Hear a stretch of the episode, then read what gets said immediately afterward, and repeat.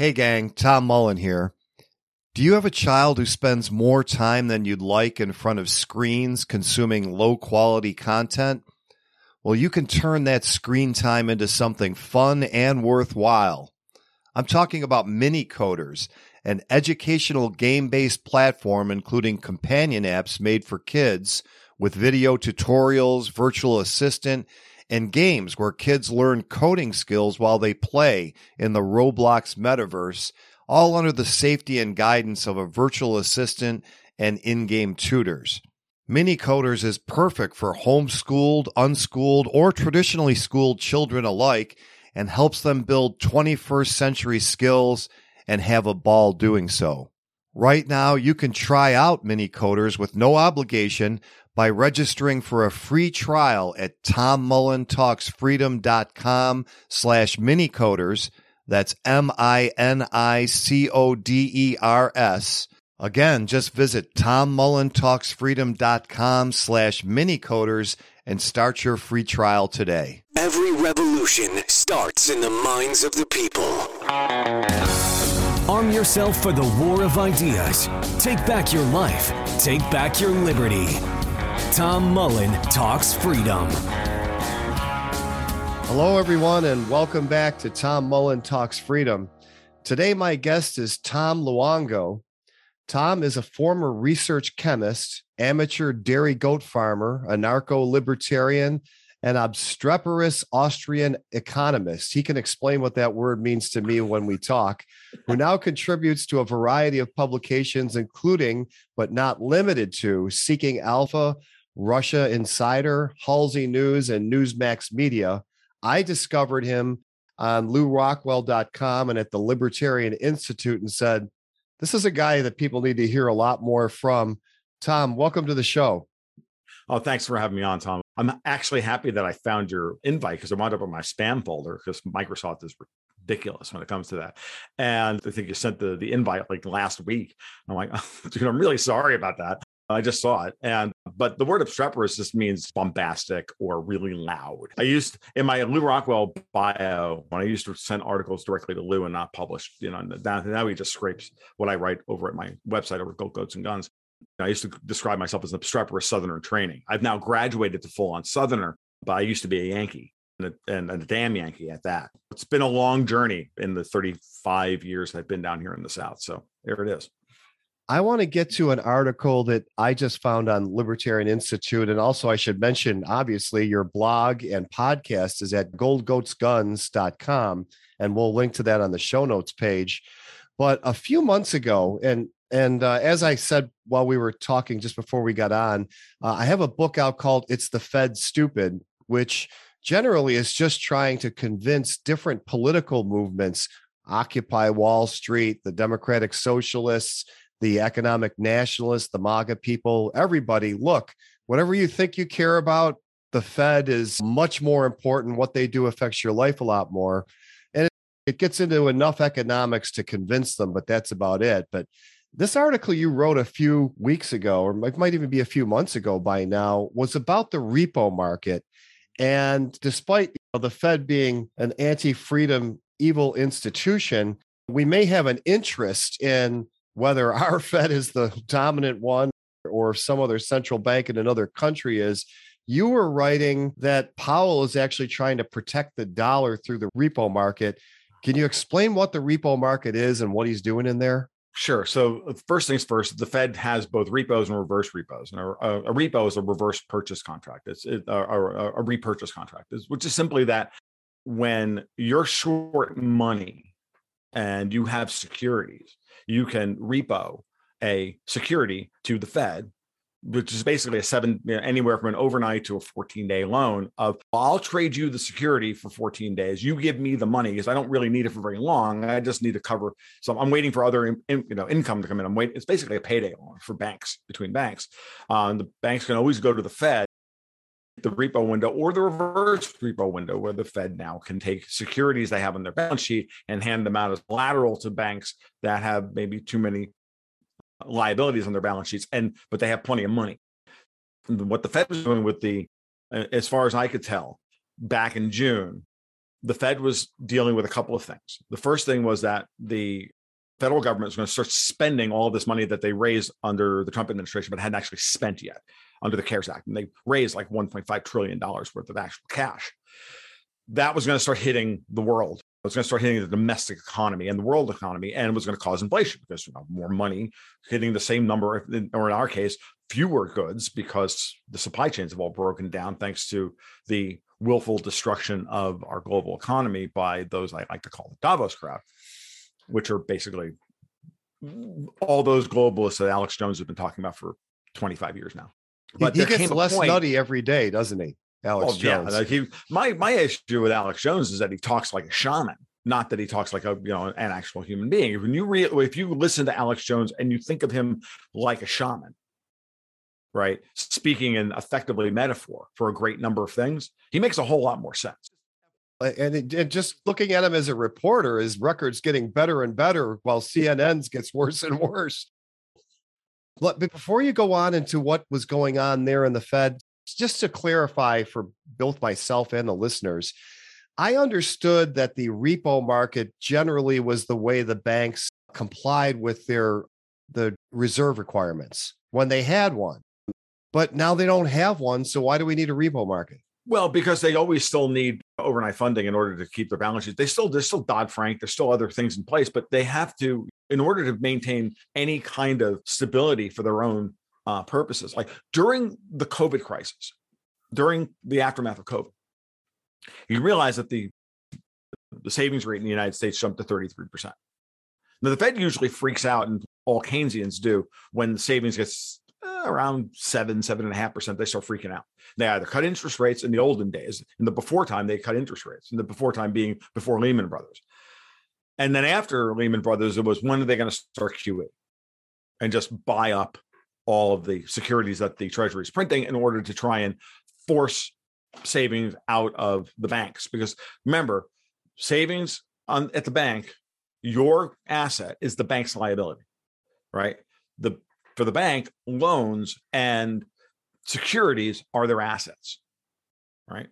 Banks' balance sheet is completely backwards from ours, our personal bank, our personal balance sheets. So you have to think, you have to realize that during times of high savings, the banks need securities in order to cover their savings. The balance, they have their balance sheets match. And if there's no collateral, if there's if the Fed's buying everything, and there's no collateral out there. What do they have to do? Well, if everybody's saving too quickly, well, then the banks have to go to someone to try and get the collateral. If all the banks are doing this because they're all seeing a massive influx of savings, then the only place they can go to get collateral because the Fed is the only one that has any securities to sell them. This is why Bernanke created the reverse repo uh, facility originally, and it's why it's been used at times for the last 15 years or last 13 years since Lehman Brothers. So now the interesting part about that is during COVID, all of the money that was being given out, either through the repo or reverse repo market, the Fed has the ability to create infinite amounts of what Martin Armstrong likes to call it, elastic money, create credit out of nowhere. And it only needs to exist for a certain period of time to, to alleviate time mismatches within the market, within any particular market. Think of reverse repos and repos as like payday loans between banks. And normally the these markets operate through the private banking system. JP Morgan needs some today, needs some needs some short-term paper today. They call up Goldman Sachs. They execute a deal, blah, blah, blah, blah. They have a market for this. But when that market seizes up, then they got to go to the Fed. And so back in May, you were looking at a situation where the overnight rate on in the overnight markets were below zero. They were pegged at the zero bound. And we run the world's reserve currency. So we can't do what the ECB has done over in Europe. We can't run negative interest rates without losing all credibility that we actually run a, a tight financial. I use that word very loosely, mind you. Tight. We can't do that. What we have to do is we Powell has been smart and has absolutely resisted the siren sirens call from Larry Summers and, on, and all the rest of these MMT freaks. And I'll get into that later of going negative on interest rates and allowing the markets, allowing the money markets to go into negative territory, nominal and negative nominal yields, whether the real yields or not is a different issue, but negative nominal yields. What Powell did in June at the same time on the same day as the Biden Putin summit over in Geneva was to raise the reverse was raise the payout rate, what they would pay on a reverse repo from 0% to 5 basis points or 0.05%. What he did was he went from having there being no incentive to buy a repo other than gross collateral to know, I'm going to actively drain dollars from the market by handing out treasuries at five basis points, which was better than they can get in the overnight markets because the overnight markets were pegged at 0%. The two things he needed to do, Jeff Snider over to Alhambra Partners identified this at the time. He said, We're pegged at the zero bound. So the Fed has to figure out how much they're actually, how what's the latent actual, what's the actual yield here? They don't know because they won't let it go below zero. So by raising it to five basis points, he did two things. One, he uncovered what the short-term rate, the short-term market rate was actually was, which was it rose to about three and a half basis points. So the actual before he made that move, the actual rate people would have been willing to pay was like negative 0.01 or negative 1.15 or 1.5 basis points. He uncovered that, but at the same time, tri- sent the balance on the reverse repo facility from about $400 billion standing now, these are anywhere from zero to 14 day contracts that are constantly being rolled over with a with an actual balance to 1.7 trillion by September by Jackson Hole. So he removed from the market 1.2 trillion dollars and was effectively from a global per, global plumbing perspective base money. It would be like think of the amount of actual dollars that are running around, right? As the M0 of the or the M1 world. He trained $1.2 trillion in three months.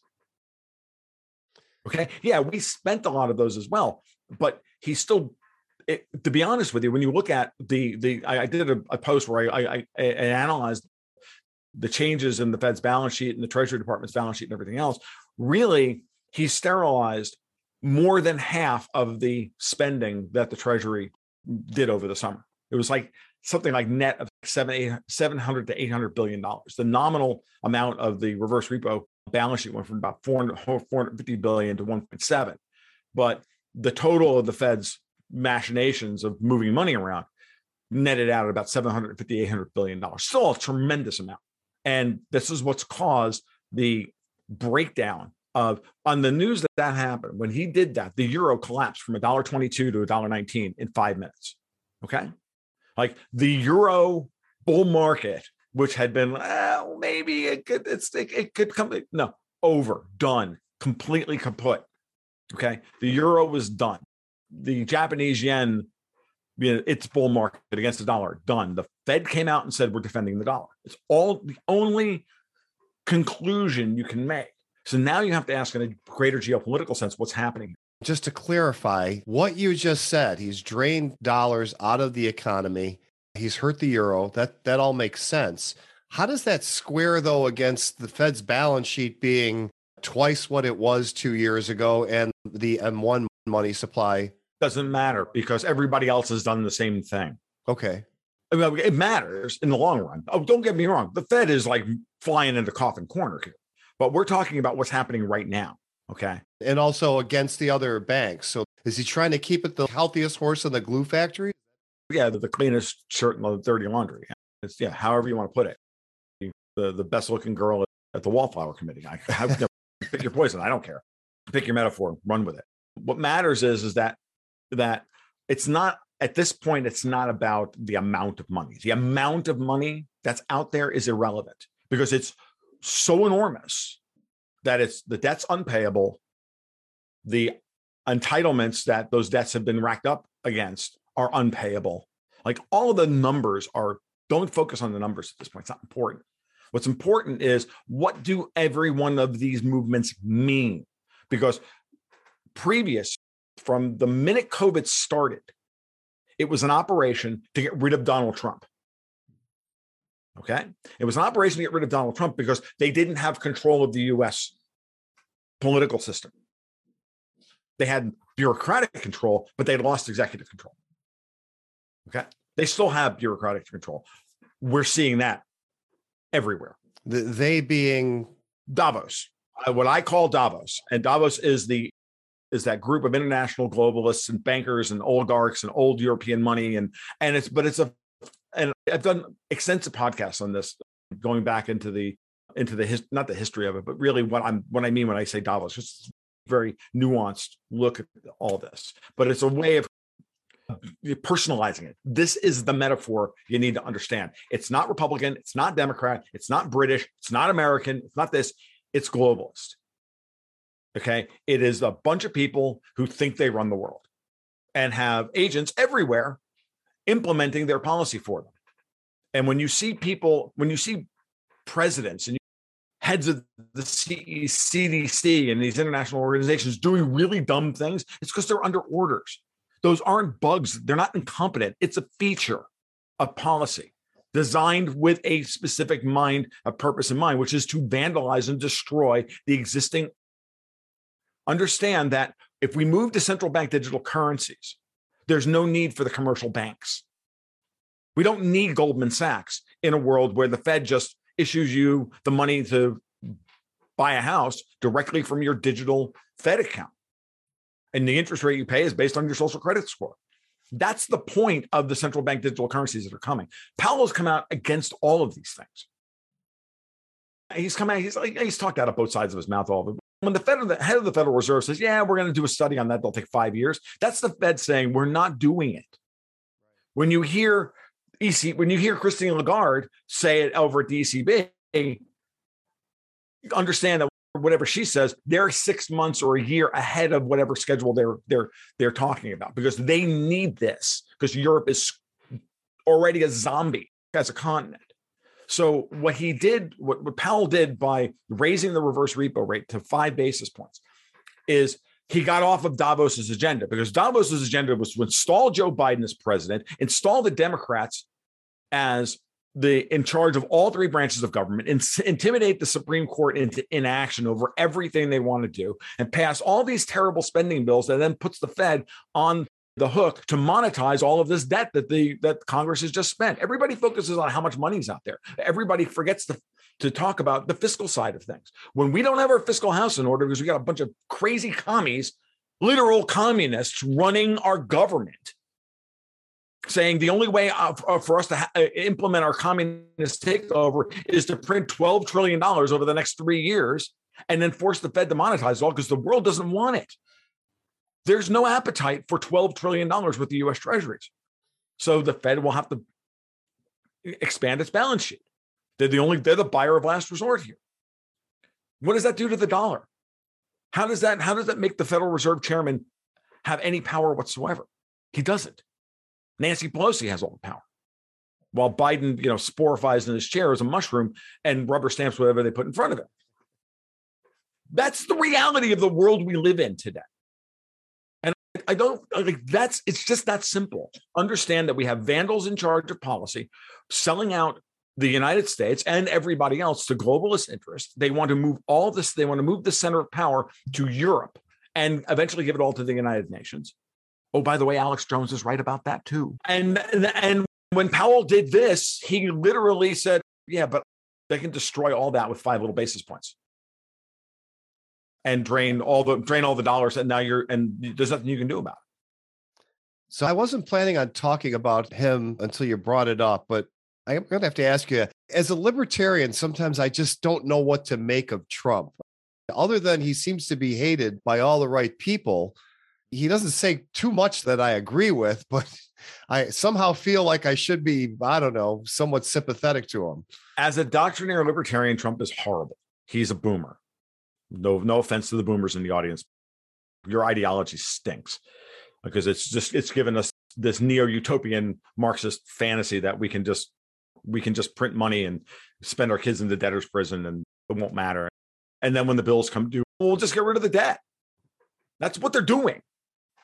This is, and Trump, I, wrote about this actually this morning a little bit for my patrons in a private blog post over, I have a Patreon over Patreon slash Gold Goats and Guns.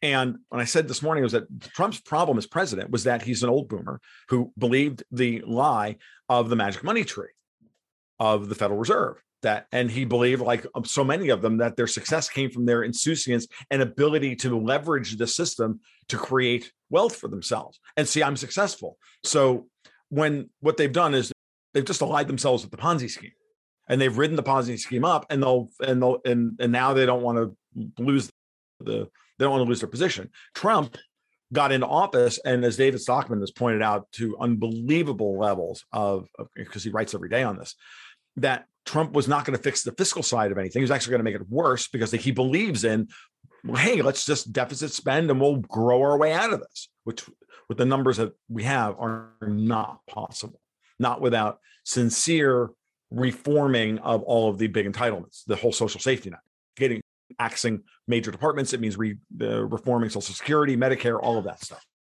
because taxes only cover the taxes don't cover any of the discretional spending. That all comes out of the budget deficit at this point. So that was Trump's Achilles heel, was his ideology, which is that he could deficit spend his way out of it because he's because at the end of the day, he's just a cheesy research um, uh, real estate developer from Queens.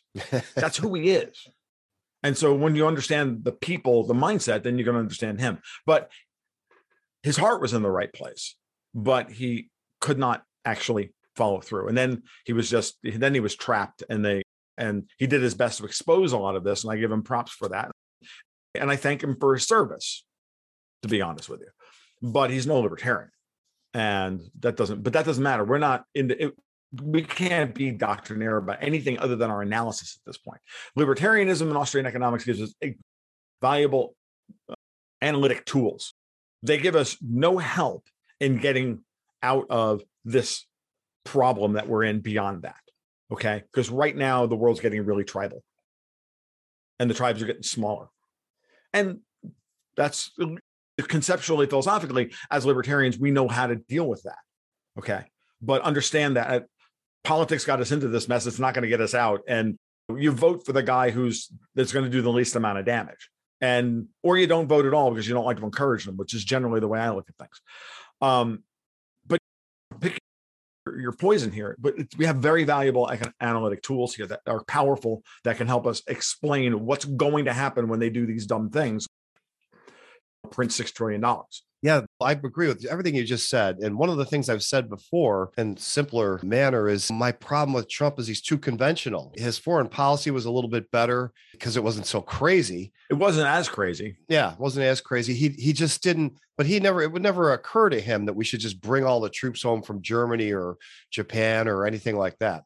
He wanted to do that. He could he wasn't allowed to do that. There's so much malfeasance that's coming out now. How his advisors fed him bad information on purpose and all this stuff. It was just bad. He Trump's biggest mistake is that he didn't go in and literally fire everybody in the top four floors over at the State Department.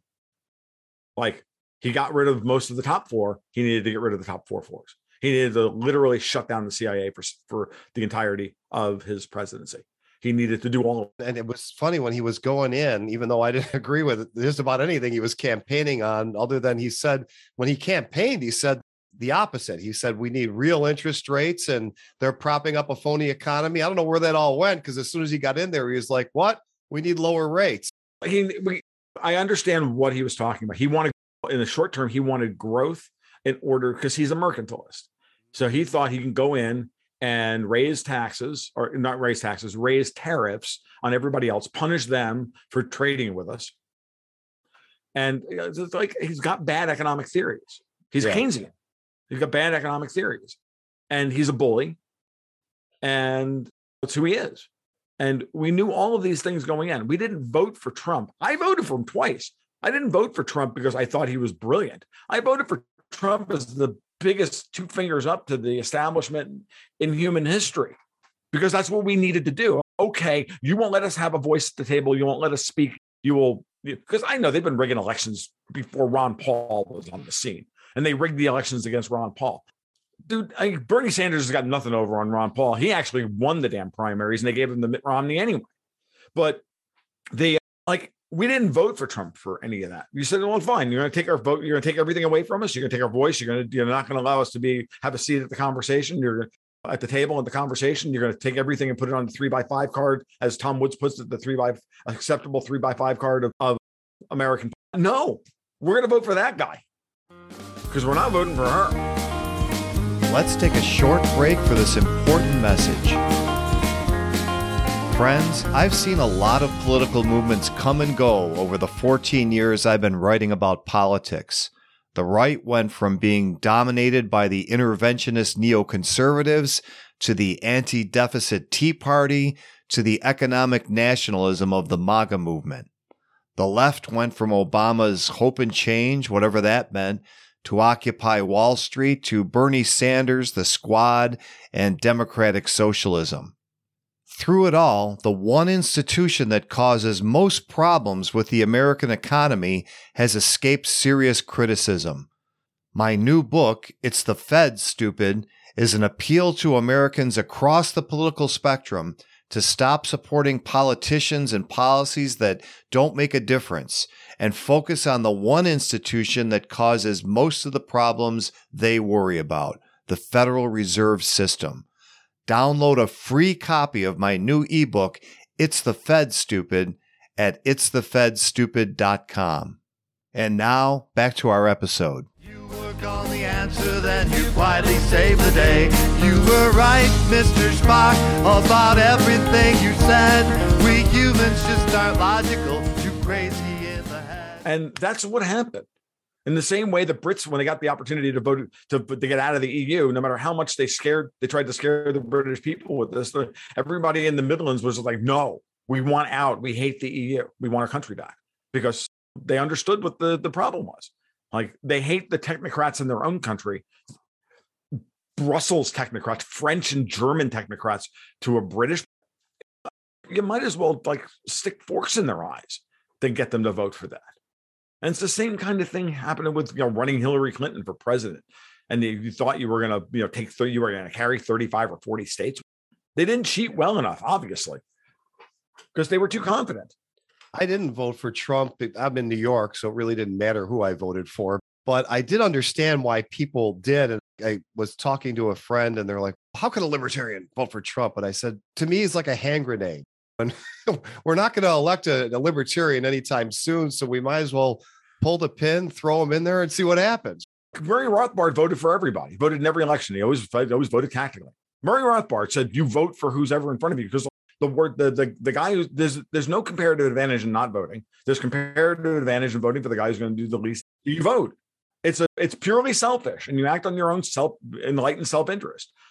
It's an argument, and you could also say the difference between them is is so minuscule that I'd rather keep my integrity and say I don't vote because I don't like to encourage them, which is what I did for many years. Or you vote for the libertarian knowing he doesn't have any chance of winning, or you run for public office and know that you have no chance of winning. The system is rigged against you. The voting system is designed to ensure that no changes happen. The you're not going to change the system from within. The Koch brothers were wrong. I, I can go over all the history on this stuff. They took over Cato and forced out Rothbard in order to because they wanted to take the institutions over from within. It didn't work. They all became neocons. And they seem to always be begging for approval from the establishment we're supposed to be opposing. Just look on a map as to where their address is, and you'll find out why. The cosmotarians. I think that's what um who is it used to cosmotarians, or there was another term that came out of the out of you know the Auburn set over at the Mises Institute. Yeah, regime libertarians. You know, I they just believe that oh, if we just soften it, so Rand Paul is one of these people. Like, so I ain't got no use for him until he gets truly radicalized. I like Rand. He's fine for what he is, but he likes getting reelected more than he likes anything else. And so he's not his dad. And it's a shame that he's not his dad. And it's a shame that at this point, after six years or however long he's been in Congress or in the Senate, that he hasn't become his dad. And, you know, because he should have at this point. I think the pushback on that for him is he sat there and watched his dad for 40 whatever years, taking the right position, voting alone, and said, look, he was right about everything, but nothing happened. And if I could play the game, I'm not saying he's right about this, but I feel like what he's saying is if I play the game and I never really vote for anything that's bad, but I endorse people and whatever, I can get something done. It's a loser strategy. It's why he was immediately bounced from the presidential primaries. That's a beta male strategy. You don't run that way. His politics is about being the dude. It's simply about that. You and this is what Trump had understood and had right and knew, you know, from the moment he walked on the stage that he had all these people licked. That's the libertarian problem is that people are starving for this radical message and the libertarian party seems to want to convince everybody we're safe. They don't want safe. They want a bomb thrower. That's why they elected Trump. You still want to be flower throwing anarchist, but you still want to be, you don't want to ever suck up to these people. You don't want their approval. Okay. They're never going to apologize for the people they've murdered. They're never going to apologize for lying to you. Never. They will go, they are narcissists. They will go to the gallows screaming that they didn't do it. That's who they are. Hillary Clinton will never admit to all the people she's killed. Period. You're not going to. I, I, watch this on Twitter all day long with what I call normie cons. They do this all day long, hoping that eventually, if we just prove it to them how, how evil they are, that eventually they'll have to admit that they were wrong. Are you kidding me? No. Do religious zealots admit the fact that they're no? they're evil and they're vile and there's no depth to, there's no depth that they will not sink to in order to stay out of prison so they're to so they're to keep running the vaccine passport thing even though covid is done they're going to they're going to pull old men out of wheelchairs in germany and beat them up for not wearing a mask this is what they're going to do and you're not ever going to get any satisfaction from them when they turn around and go, you, really, you were right. Okay, if that's what you want. If you want their approval, I'm sorry. You, you go go have you want somebody's approval, go hire a therapist. You want to win this freaking war against evil people? You call them out for who they are. And every once in a while, you allow yourself, and this is where I get angry with libertarians.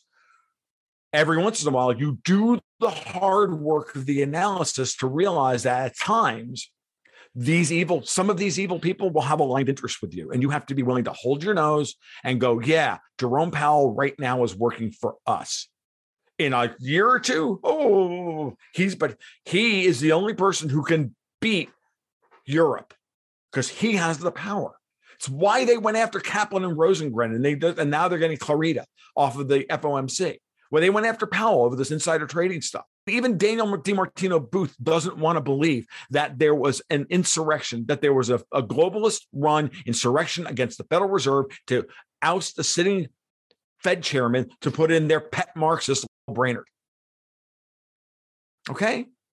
And she got to that state right at the terminal part, part, part of that. But that was the response. Powell raised the reverse repo rate, trained all the tra- uh, drained all this money from the markets. What's the next strategic move? He moves his, you know, rook forward. He places this piece on the go table.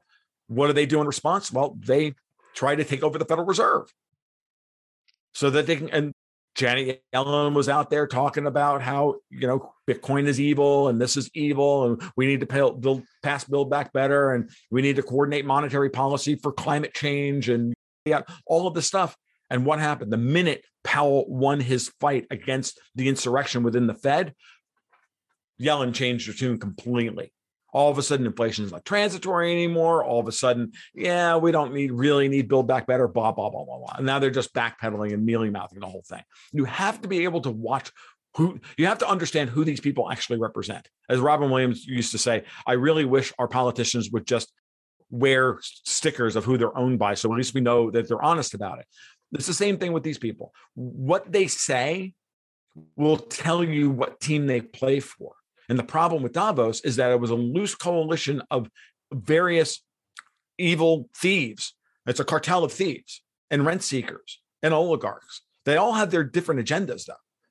And they were all willing to win as long as nobody had to be sacrificed on the altar of the new technocratic, more perfect technocratic union, otherwise known as the European Union. And the minute it became obvious that the commercial banks were going to be the ones sacrificed, and the Fed works for the commercial banks because who's the shareholder of the who are the dominant shareholders of the New York Fed?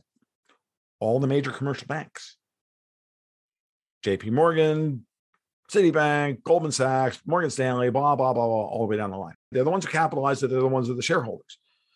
So when you stop to think about this, if they were going to be thrown out of the new monetary system and they weren't going to be given a seat at the table. Do you really think Jamie Dimon was going to give up all that power because climate change? Because a bunch of your old European money who hates him said you need to do this. If you think that, then you don't know Jamie Dimon. And that was the moment when I sat back and I went, oh, that's what's going on. Private equity Powell works for these guys. And they still, at their, as much as they're evil, horrible, they still want to be able to have their seat at the table. And so it's all you have to really think. It's really all you have to, to do to, to understand it. He works for them. Now you do what I need you to do. And what do I need you to do? Let's start. Let's start draining Europe of all their capital and see how powerful they are. Then let's work the phones behind the scenes and get the Senate to not pass any of the infrastructure, all the spending. Let's clean up the fiscal side of things and let's drain the monetary side of things, and then see how the world reacts to that. And that's where we are right now. So I think of all the people that are saying we're going to have a problem with the dollar. Would you say that because of what Powell and the Fed is doing, the dollar will remain what it is and what it has been? Or I, I want to get to your new article to wrap up here about Bitcoin. Are you optimistic, pessimistic? I'm not. I, it all depends on what time frame you're talking about. The dollar is going to go through a significant rally over the next 18 to 24 months. Interest rates are going to rise the bigger question you have to add, there's still a lot to deal with. We have a potential, you know, nuclear war with the Russians over in Ukraine. None of this, all of this could be moot in three months. I don't think that's what's going to happen. I think the Russians are very skillfully backing NATO into a corner and it's all going to break down. And watching the Russian ruble this morning, and I don't see any, I don't see it. But what I think is going to happen is as follows. Like the big question is whether the GOP reforms itself and uses this historic opportunity the same way that Boris Johnson took hold of the historic opportunity over in Britain to wind up with the largest, you know, swing in uh, vote in, in, in the makeup of Parliament in the history of Parliament, and wind up with an 83 seat majority because of Brexit. The same thing is sitting at the feet of the GOP. They have an opportunity. Powell has already led the way. We don't need Build Back Better. We don't need that money. We don't need any of that. You know, we, we need to get our fiscal house in order. And so the GOP under Trump, nominally under Trump, pushes into the primaries. All of these, you know, then what amounts to a group of, you know, people who are willing to level with us and go, yeah, we need to fix everything. We're going to start now. And by 2024, they lay the groundwork in the back half of the Biden administration. Like they they laid the groundwork during the back half of the Carter administration. So that by the time they're done, they put somebody in power outside of Davos's control that is going to do what Reagan and Volcker did. Powell's already set the stage for this. Now the question is whether there's the political will in Washington to get it done. And if so, if you don't think that the world is not desperate at this point for the United States to lead us out of this global insanity monetarily, you're crazy. Capital screaming for this. It desperately wants to fall out, flow out of Europe. It desperately wants to even flow out of China and Asia and Japan and everywhere else and come here. We've given them no reason for that because Davos is controlling our freaking government and doing everything imaginable to make us look like morons. It's why talks in Geneva are so important because if the if we go to to to if there's some kind of hot war in Europe, okay, NATO's going to get its hiney handed to it. I'm trying to be nice here. Normally, I'm much more colorful. Like NATO's going to get crushed. The Russians will wipe the, the will run the table with them. And it will puncture the idea that the Americans could ever fight a war against China. Okay. In our current military setup. So that has to, so NATO has to come out of Eastern Europe and save face and not break that illusion so that we can uh, execute the pivot to deal with China. Putin doesn't want the United States humiliated because Otherwise, 20 years from now, Russia gets consumed by China. So, thinking long term, Europe and the United States need to fall, but they don't need to be humiliated. If that occurs, if what I think is going to happen occurs, then you set up the situation where all the Americans have to do, all we as Americans have to do, is literally say, we're ready to end the empire overseas and fix our domestic spending here at home. If that happens and we get a massive GOP win in November, that brings in a bunch of fire breathing fiscal conservatives that run on the idea we're going to fix our, our, fiscal house. That lays the groundwork for the reform of Social Security, the reform of Medicare, the reform of Obamacare, and all of this stuff that is just literally destroying our ability to run a reasonable society. Then Powell will have the, the headroom to raise rates and make it. And the next two or three years could be very bullish for US assets and that will actually create a firestorm where the dollar rises to some ridiculous number from 96 to 130 or 140 which will then eventually cause another problem it's not like we're going to get out of this in such a way that it's not going to be pain massive pain and it's going to cause the kind of recession and the kind of depression that we saw under Volcker and Volcker and Reagan. But the question is whether it's messaged properly or not. If it's messaged properly, we'll accept it. But if they keep running the boomer script of, oh no, all we have to do is go to the magic money tree and print more money, everything will be fine. You know, pay 13% on your credit cards, but you can have a, a point and a half on your car loan. So, question on the possibility there of what you just said. When I look at the history of federal outlays and receipts, spending never decreases, it always goes up. It goes up the slowest when there's a Republican Congress and a Democratic president. Mm-hmm. Is that the best scenario, do you think? I don't know. I, at this point, I don't think the party labels matter because they're both really Davos. You have to get rid of both the GOPE and the DNC. The Democrats are headed for the worst kind of com- com- complete collapse as an organization. My my friend and partner Dexter White likes to call them the coalition of the aggrieved. They're not actually a party, right? And that party is splintering. That coalition is splintering. The same way that Davos is a coalition of old money. And guess what? The old money is all going to get lynched because they're now eating their seed corn over in Europe in a way that is truly dangerous. Like old French and Belgium and Swiss and Italian money is they're all going to get they're all going to get turned on. The same thing with with the royal family over in Europe. They're in serious trouble, and they keep doubling down because they that's all bullies know how to do, and they're going to double down until we take them to the gallows metaphorically speaking, in Minecraft, however you want to put it. And unfortunately, this is not going to end without violence, right? It's going to be bad. It's going to be ugly. There's not going to be any way of of avoiding that. There's going to be millions more people are going to die, and there's going to be skirmishes and hot wars, and hopefully not between major powers. And there's going to be low level conflicts, and we're going to pull out of. We're we're already pulling out of Asia. We're the we pulled out of Al Tanf in Syria the other day or pulled most of the people out of there. And yeah, maybe they've only moved to Jordan, but they're not covering the Al Bukamal, you know, border crossing between Iraq and Syria anymore, which is which means that goods and services are going to be able to flow freely into Syria, and our occupation of Syria is going to end.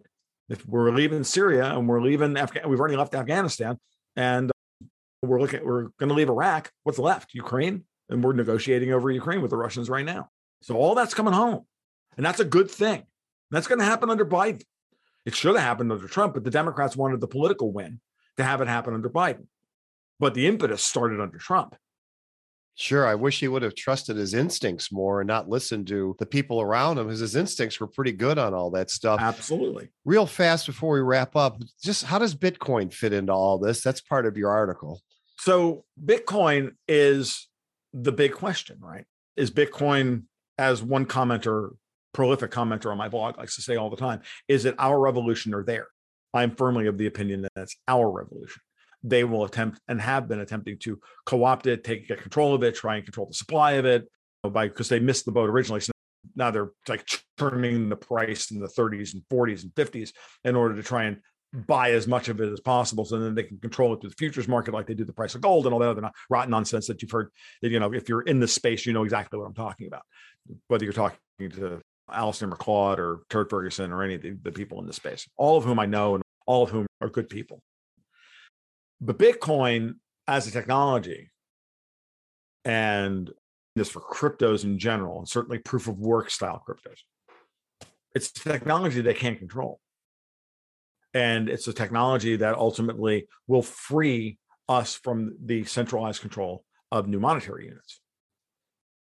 How that roadmap happens, well, it's anybody's guess. But I know where it ends because they can't compete against it. They know they can't compete against. It. They're going to try and give us inferior versions of it, and those inferior versions will be metastable for a few years. Remember, like Murray Rothbard used to talk about this all day. If you ever read "What Has the Government Done with Money?" in the and the case for the, the gold reserve center, in, in there he talks about the, breakdown of Bretton Woods and the 64 page pamphlet they wrote. And it's a very quick summary of the transition from Bretton Woods to the dollar reserve standard. But we had four monetary systems between eight, 1968 and 1971. Okay. They were short lived. They lasted six months. And then the next one, and then they tried another band aid and another band aid, another band aid until eventually Nixon closed the gold window and went on to what I like to call Milton Friedman's nightmare. Okay.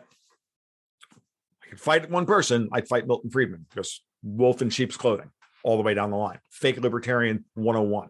Absolutely. Same thing's going to happen over the course of the next decade. We're or or two, and we're going to transition to a private monetary system. It's already here because the ethos of Bitcoin has not been corrupted. Okay, when you want when you go and you read the religious zealots that are Bitcoin, that is Bitcoin Twitter, and you listen to the way they talk. I went to Bitcoin 2021 last June, and I was amazed. And amidst all this carnival barker stuff and amidst all of this, all the money flowing in and all the obvious corporatization of everything, I'm like, the core message is still the same. The hell with the man. This is what we want. What do we want? Sound money. When do we want it? Now. It's that simple. And because that desire is there, it will be expressed in the marketplace. And it will win because it's superior technology to anything that the technocrats are going to put in front of us. All they can do is beat us, but they can't win. What does it do to the dollar based on everything you've said about Powell and what he's doing to the Europeans? How does Bitcoin align with that? Or I expect at some point, Powell's not going to be around for what happens. In the short term, the dollar is going to rise and he's going to do his best to beat everybody else because if, anything, he wants to be the rightly so, be the last central bank.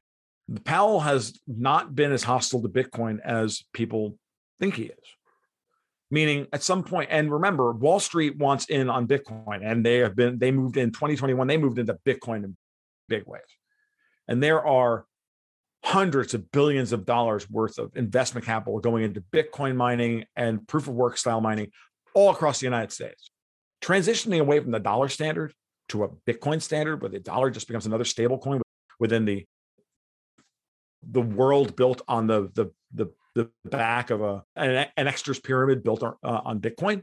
It frees the United States from Triffin's paradox. It frees the world from a reserve from a singular reserve currency that any one political uh, unit has control over. Now we just let the market fight it out. And you let all the Bitcoin style coins fight it out for who has control and whether or not we create a basket of them or not, or do we need more of them or fewer of them or whatever. I don't know but I can tell you it's there. And anything that they're writing into Bitcoin Core today can be, because it's open source, can be rolled into Monero or Decred or Zcash or pick your Dash or whatever. You pick your poison, pick your proof of work Bitcoin style coin or some new Bitcoin style coin that has yet to be launched. Like it doesn't matter. At the end of the day, it's they're playing they're playing whack a mole against innovation that is happening so fast they don't even know how to categorize these things. They're still arguing whether what Ethereum is a security or not. Right. This is government we're dealing with. This is when we as libertarians have the cheat codes. We just have to trust ourselves that we have the cheat codes.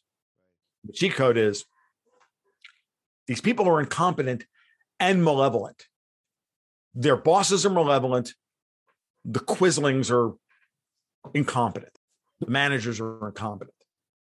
We And Davos loves their midwits running things because they love weak governments. That's how they take them over and make them do the things that they want them to do. Eventually, those midwits screw things up so badly that everybody sees through it and the thing starts to collapse. And that's right. That's where we are right now. Six months from now, everything is going to look completely different and yet completely the same. They'll still be trying to implement digital passports and take away our freedom and take away our freedom of movement and scapegoat the unvaxxed. And there'll be Twitter videos of people getting beat for not being vaccinated, and all the rest of it. And yet everything will have changed as well because the Europe will be in the middle of the sovereign debt crisis. Governments will have fallen, blah, blah, blah, blah, blah. But that's where we're headed for. And this is that that kind of fourth turning thing. It's going to go on for at least another 10. That sounds like an interesting introduction to some future episodes. I hope you'll come back. We got to get an episode where we just talk about the State Department. Foggy bottom. It's just bad. It's evil. We'll definitely have you back and we'll tear into that as well. What's the best place for people to go to find you? Sure. Um, my blog is at uh, or goldgoatsandguns.com. You can find me on Twitter at TFL1728. And of course, I have a Patreon where I do I do a monthly investment retail centered newsletter with uh, exclusive exclusive content and uh, podcasts as well. But all that stuff's available through the site. But the Patreon is where you can go to support me directly financially and get exclusive content because I write three to four times a week for my patrons, either in the form of um, uh, video market reports, video podcasts, going over the markets, and or just previews of future blog posts. They, they start embryonic form there and then make it out into the, the general public. So the Patreon is where everything is. We'll have all that on the show notes page. And I want to thank you for being on, Tom. And I look forward to the next time you can make some time for us. Appreciate it, Tom. You be well and keep your stick on the ice. Okay, friends, that's going to do it for today. If you haven't already, don't forget to download a free copy of my new ebook, It's the Fed Stupid, at itsthefedstupid.com. And I'll see you next time. The war of ideas has only just begun. Arm yourself with the knowledge you need by heading to tommullentalksfreedom.com and subscribing to our email list. And remember, every revolution starts in the minds of the people.